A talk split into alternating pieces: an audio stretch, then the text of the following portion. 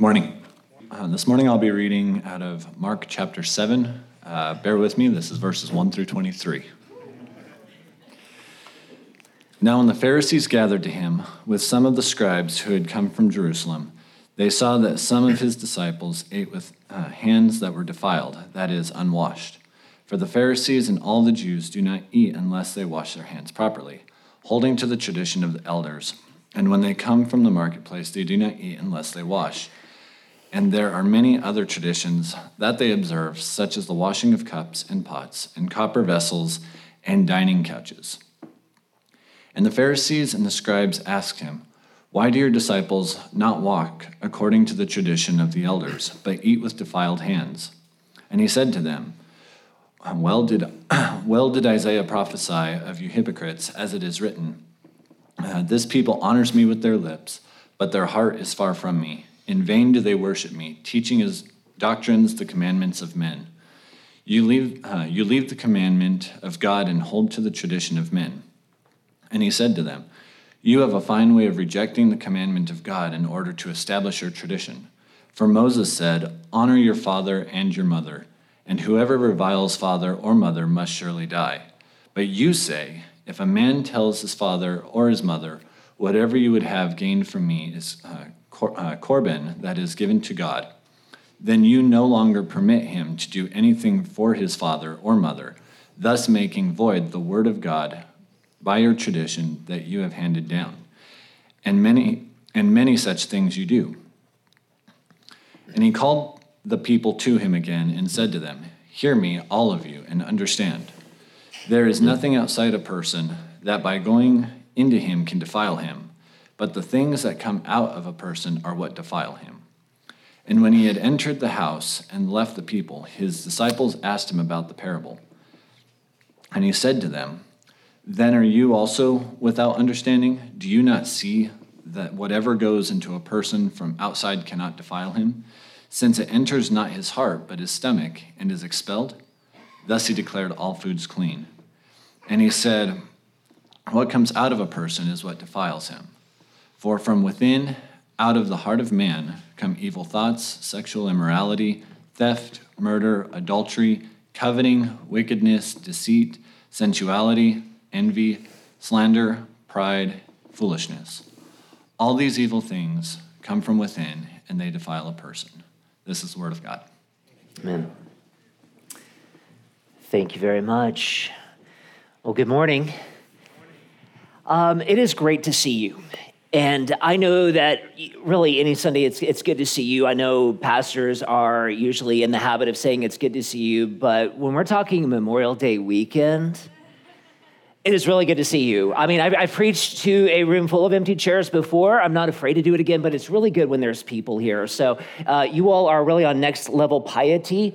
Um, the only thing that matches this is going to be those that would be here on a Sunday night for Super Bowl Sunday. I mean, this is really next level. So, uh, thank you so much for being here. My name is Danny Kirkpatrick, as was uh, mentioned. I get to uh, serve uh, with Redeemer Network.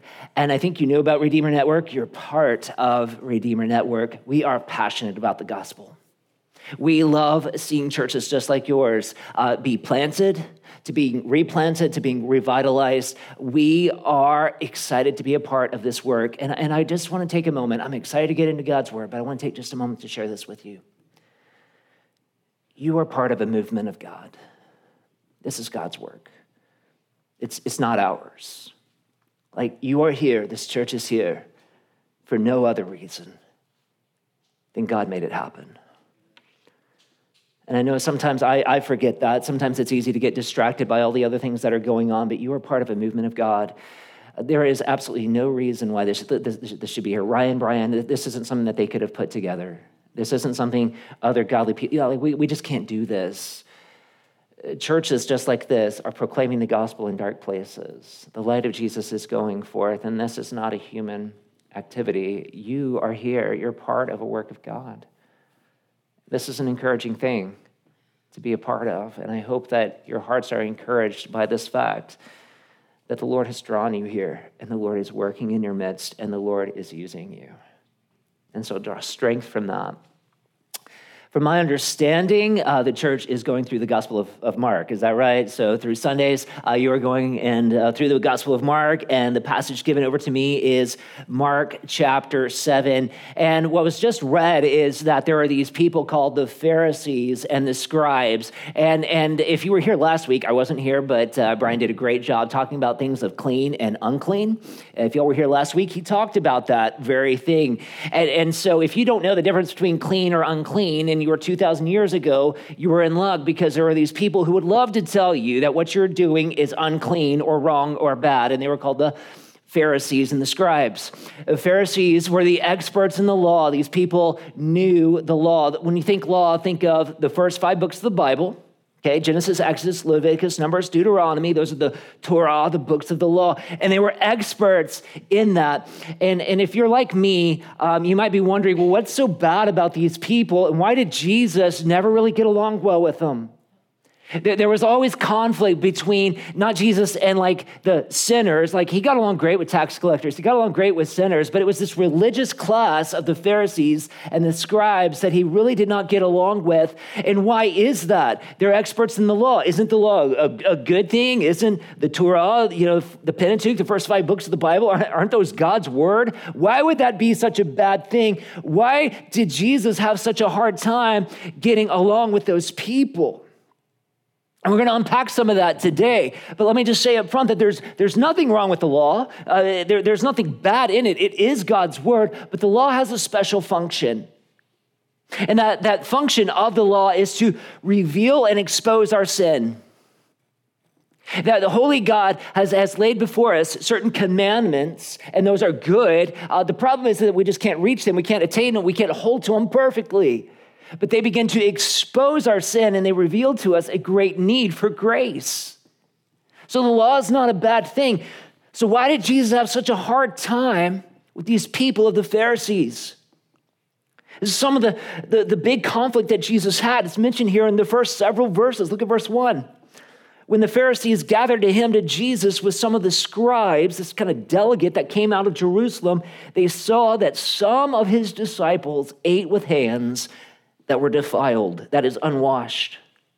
For the Pharisees and all the Jews did not eat unless they washed their hands properly. Listen to this holding to the tradition of the elders. And when they came from the marketplace, they did not eat unless they washed. And there were many other traditions that they observed, such as washing of cups and pots and copper vessels and dining couches. And the Pharisees and scribes asked Jesus, Why do your disciples not walk, listen to this, according to the tradition of the elders, but eat with defiled hands? So, what's the problem with washing hands? The answer to that is absolutely nothing. Please do it. Here in just a few moments, we will be breaking uh, this service. We will end here. We'll go off to lunch. Please let me recommend to you wash the fellowship off of your hands. It's really important that we do that, but the problem isn't so much, this isn't a hygiene issue. This, this is not a, a problem of, of, of cleanliness, of germs. This is, according to the tradition of the elders, a matter, a matter of ceremonial cleanliness. That, that if you're going to be right before God, you're going to have to cleanse yourself outwardly, that you've got to wash your hands from coming to the marketplace where there were all of these sinners out there and defiled things. You are going to have to now go through this ritual process in order to get cleansed so that you can get okay with God. And Jesus had a big problem with that. Because nowhere in the scriptures are you going to find a specific command that says, this is how you've got to wash your hands before you eat. You don't find that there. there, there there's no specific command for all people uh, to wash things like their cups in a particular way, their pots, their copper vessels, and their dining couches. You're not going to find that anywhere in the text. You will find specific instances uh, where the, the priests, the Levites, had to do certain types of ritual cleansings as they were doing service in the temple. So you will find that, but there is no command of, of, across all time and all places, all people, that they were supposed to ritually cleanse themselves to get okay with God. You don't find that. And so there were certain dangers and problems of the Pharisees. And this is what led to a lot of conflict between the Pharisees and Jesus. The first of these, and I want us to, to, to look at this from the text and then begin to see how this begins to affect ourselves. One of the great dangers of the Pharisees is that they place their traditions above the Word of God. Let's think about that. If God said, Here's what I'm asking for, what the Pharisees began to do is they began to kind of put a little fence around that. They began to put a little extra stuff around that. So, just to make sure that we, we don't cross over the line, we're going to kind of build some fences around the line so you can't cross those either. What's so wrong about that? Well, there's a lot of things wrong with something like that. The great problem here is that they're elevating themselves to the highest authority that is reserved for God alone. They're elevating themselves to a place of highest authority that is reserved for God alone. When somebody comes and says to you, Thus saith the Lord. They are saying on behalf of God, this is God's command. This is what God is wanting. When we preach, we are proclaiming the word of God, that this is God's testimony to you, but they weren't doing that. What they were doing is that this is the commandment, this is the tradition of men. And at that moment, what they're ultimately leading people to do is follow themselves rather than God. The, the, the, problem, when you see this confrontation, it's, it's, it's not like, why, why, are, why are they violating God's word here? The problem is, why are you going against the tradition of ancestors, the traditions of men? What they're doing is they're leading people ultimately to follow themselves rather than the word of God. Which relates to another great problem. They're claiming to speak on behalf of God whenever God never commanded that. You're being ultimately a false prophet here. They're claiming to speak on behalf of God whenever they weren't. This was not God's command. Uh, God had not made these types of commands. And so, what they begin to do is to um, uh, usurp God's command and begin to impose other things upon that. And, and, and, and that can lead to some really terrible things. It ultimately makes them uh, stand in a place of judgment over man made laws and they're going to condemn people based upon the traditions that other people have set and not the word of God. And they begin to condemn other people, not realizing that they themselves were condemned. Many of us in this room have lived under legalism. There, I don't know your story, but there are many people who have imposed upon you this is what you're supposed to do, this is what you're supposed to believe, this is how you behave.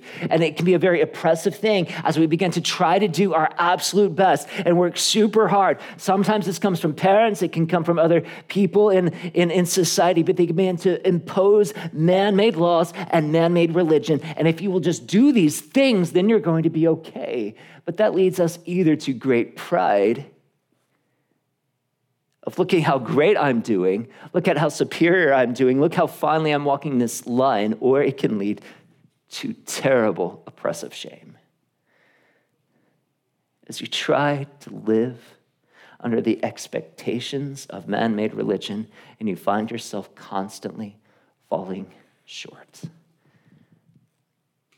Jesus had such a hard time with this. That's why he said what he did in verse 6. This is some of the harshest language you're, you're going to see Jesus say anywhere in Scripture. He, uh, he goes for the jugular here. Look at verse 6. He said to these Pharisees, Well, did Isaiah prophesy of you, you hypocrites? As it is written, this people honors me with their lips, but their heart is far from me. In vain do they worship me, teaching as doctrines the commandments of men. Jesus didn't pull a punch here. He didn't say, hey, you remind me of what Isaiah said. He didn't say, oh, hey, you know, what you're doing there, you know, similar to what, you know, the prophet Isaiah several hundreds of years ago said. No, he said, Isaiah prophesied it about you. You are the fulfillment of prophecy. And I can't help but if, wonder if, like, the Pharisees are like, yeah, we're the fulfillment of prophecy. He's like, no, not in a good way. He is prophesying about you. Like Isaiah made a specific prophecy about you, that you are these people that honors me with their lips. That which is external that which is on the outside, that which people can see, the peers around you, they can hear that and they can think, well, this is a person that's really religious. But that which is internal, that which God sees, your heart is far from me. Because God sees that. In vain do they worship me, teaching us doctrines the commandments of men. You're the fulfillment of Scripture, but not in a good way. Like, like, God does not receive that type of worship. He uses this word of hypocrite. That Greek word, uh, hypokrates, uh, it's the word used for an actor. It's used for somebody up on a stage giving a performance. Literally, if you were to translate it, it means somebody wearing a mask. If you all know your kind of traditional drama uh, masks, you know, for comedy and tragedy, you know, the smiley face and the frown face, that, that, that would be a upokrates, that would be a mask. And it'd be something that people would wear as people pretended to be something on the outside that they weren't really on the inside. And that was the Pharisees, because externally everything looks great externally. When you look at them, you can go and do the ceremonial washing and show just how devoutly religious you are.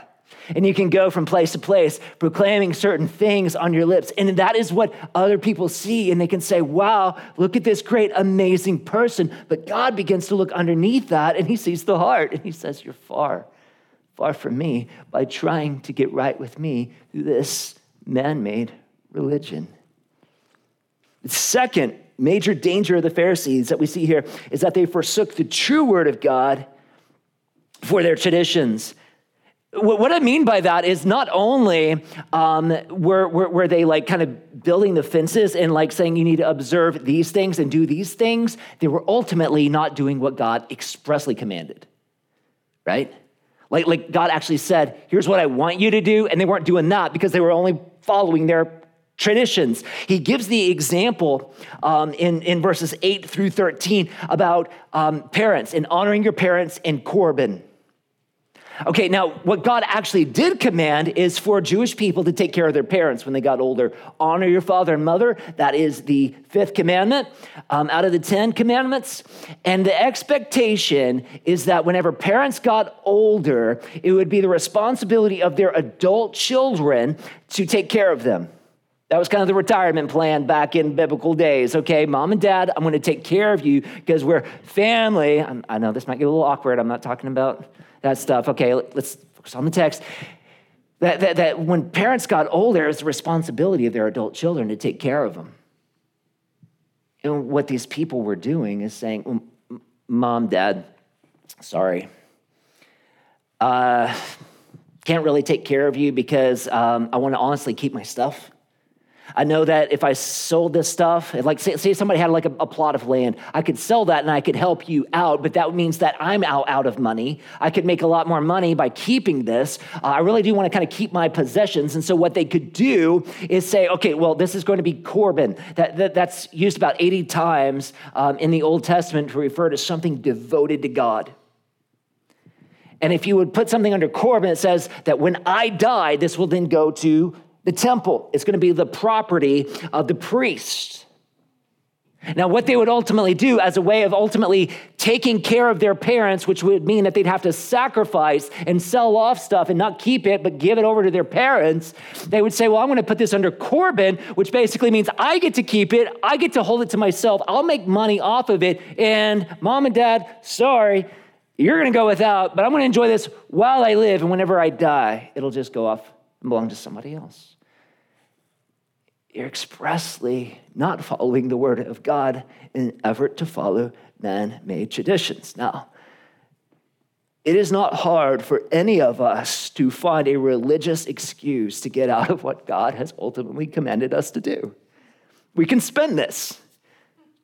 I know, I've kind of been doing this stuff for, for a little while. Like you, you can, you can hear churches uh, justify not taking care of um, the hurting and the vulnerable in their communities in the name of building some kind of big thing to make them look better. Where where do you find that in scripture that says build this massive empire unto yourself? You know, but you find, well, caring for widows and caring for orphans and so forth. Or, you know, God has expressly called us to reach the nations. And we can find a religious spin on this, right? We can say, well, yeah, but boy, there sure is a lot of work to do here. And well, that's true, but that doesn't mean that we can kind of like neglect the word of, of God under any type of religious excuse. These people were saying, well, God, maybe here's what you said. I'm, I'm going to kind of like push that away, but make something externally religious. And I'm going to follow that. It's a very big danger. A third thing, another major danger of the Pharisees is that they then began to establish their own ideas of righteousness. If I will but do these things, then therefore I will be okay with God. And this is the essence of man made religion. I'm okay. because I'm doing these things. Look at what I'm doing. I can appeal to this, this, and this. Clearly, I'm okay. And friends, remember, it was religious people that were doing this. And, and we can easily begin to do this ourselves. Uh, I'm okay. I'm right with God because, look, I, I read my Bible and I pray and I take communion and, and I attend regularly in, in, in, church and I go and I help people and I can point to these objective outside r- things that, that aren't bad, but, but the, can, let, me, let me just appeal to these things. And if I can appeal to those things and if I'm following these things, then clearly I'm okay with God. By the way, if, if, you happen to be here and you're maybe like, oh, this religion thing is not my thing, um, maybe you're more of a secular person, well, non religious people do this as well. I'm okay. I'm not as bad as that person. I'm okay. I'm really not that bad because, hey, I mean, I, I, I pay my taxes, I, I stay okay with the law, I try to help out people whenever I can. But you can begin to see, we begin to easily begin to set up what we think it means to be right with, with, with God. This is our, our man made religiosity coming out. And if I can just do these things, then therefore I'm going to be okay, which leads to a fourth big problem that Jesus had with the Pharisees that the Pharisees saw sin in others that they did not see in themselves. Look at verse 14. When he called the people to him again, he said to them, Hear me, all of you, and understand there is nothing outside a person that by going into him can defile him but the things that come out of a person are what defile him. And when he entered, and we had entered the house and left the people, his disciples asked him about the parable, and he said to them, Then are you also without understanding? Do you not see that whatever goes into a person from outside cannot defile him? Since it enters not his heart but his stomach and is expelled, thus he declared all foods clean. And he said to him, Whatever comes out of a person is what defiles him, like the, the inside out. And from within, out of the heart of man, come evil thoughts, sexual immorality, theft, murder, adultery, coveting. These are heart issues wickedness, deceit, sensuality, envy, slander, pride, foolishness. All these evils come from within, and they defile a person. The Pharisees did not realize that their uncleanliness went far below the surface. What defiles us is in our hearts. The problem wasn't with washing the hands, the problem is an unclean heart. And our heart is so defiled. And it makes for all of these defiled actions. And no amount of self improvement, no amount of trying to cleanse ourselves is ever going to make us right before God. And so while we do have the sin and while we have all these issues, the solution cannot be from something on the outside. It can't be us through religious works. It cannot be through us trying to cleanse ourselves. It can't be by trying to follow the traditions and the expectations of those around us that we have a serious heart issue here and we need to be clean, but we can't clean ourselves. So, what do we do? Which leads to the fifth thing they thought that this righteousness, the way to become clean, the way to be right with God, will be from the outside in rather than the inside out.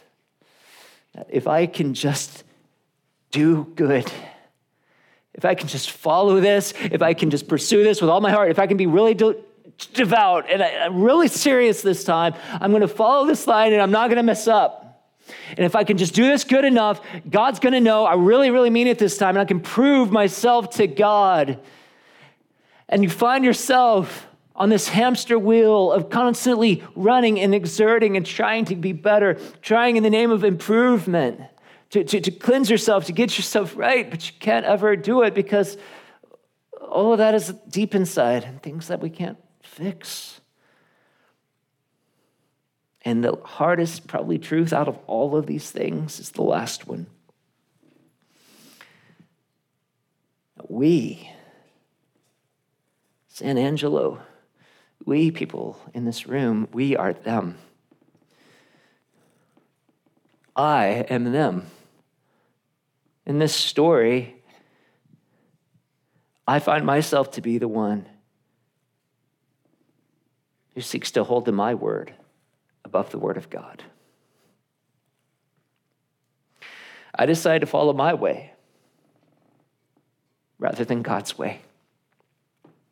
I think I know what's best. And I think that I know that if I can just try harder and be better, God's going to accept me. We think that we know what's best for us. We know what's okay. We know what's right and wrong. We know where to draw the line. We can see sin in others that we can't see in our own hearts. We are the people of this story. But let me share with you some very good news. While you can't make yourself clean, while I can't make myself clean, Jesus can. Jesus can cleanse you. This won't be something from the outside in. Therefore, no amount of tradition, no amount of obedience, no amount of trying harder is ever going to cleanse this problem. But Jesus can make you clean. Jesus is the one who can finally put an end to the battle that many of us in this room are fighting, struggling over and over again, trying to wipe away our own sin. If you want to be clean today, if you want to be cleansed from deep within, you can be. But it will not come from the um, outside in by you trying to do some type of ways to cleanse yourself or to improve yourself. But the gospel is enough for you. That Jesus Christ right now can free you from a life of endless pursuit of trying to make yourself clean. There is a washing that is a true cleansing of every stain.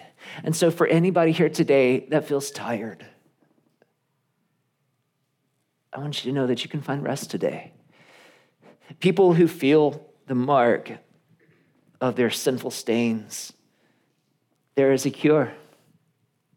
There is a way to get that stain removed, but you can't do it, but you can receive it. And it will be through Jesus Christ and in Him alone. That there is transformation that can take place. And that transformation takes place as you begin to receive this by God's grace through faith.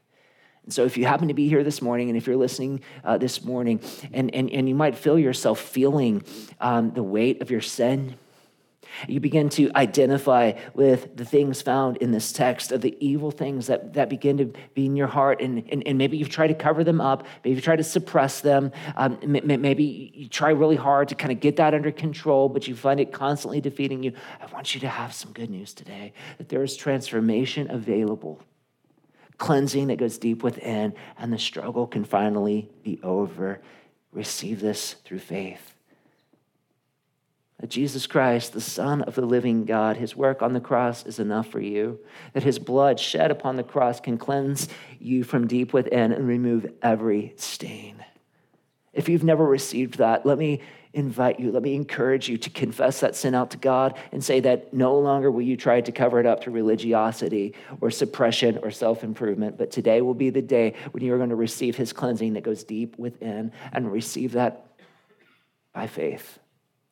That is his gift to you if you will believe and put your faith in that. If you are a believer here this morning, you can live from the inside out knowing everything that you've ever done has been cleansed. This is good news. There is no more room for improvement upon the work of Christ. It is finished for you. We can't top that. And so let me encourage you to begin to just receive this, to turn away from any feeling or tendency that you might have towards cleansing yourself. Know that you have freedom and it was given to you through the precious blood of Jesus Christ. And you are accepted and you are beloved and you are adopted and you are cherished. He's not mad. His anger was satisfied on the cross. The wrath of God is satisfied. You bear it no more. The sin has been separated as far as east is from the west. You have now a relationship that is so deep, that which is of a father to a child. He is yours and you are his. Rest today in the finished work of Jesus Christ. Friends, in a moment, we are going to take communion. I want to be clear about this that communion does not make you holy. Again, as was said from this text, there's nothing from the outside that can kind of cleanse you from within other than the gospel of Jesus Christ. We don't, we don't become righteous by partaking of this meal. So, just as we do not become unrighteous by something from the outside coming in, so too we do not become righteous by something like the Lord's table coming in. It has to be received by faith. So if you're an unbeliever here this morning, I want you to know something. I am so glad you're here. Thank you for being here. You are welcome here.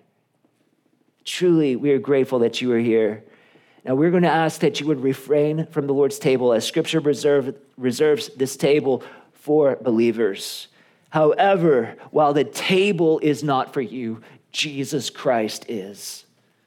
The gospel is here, ready to receive you. Jesus Christ is ready to cleanse you deep within. So partake first by faith and later through the elements. If you are a believer here this morning, I hope that you will come to the Lord's table today as free people that have been washed and cleansed. And, and just your very act of going to the Lord's table would be just, just a reminder of you, for you, that you have been cleansed deep within, that He is your righteousness that no amount of religious works will ever be needed. He just says, Come, come to the t- table and partake of my grace. So now, brothers and sisters, let's leave behind law upon law and let's receive the grace upon grace. Let's partake.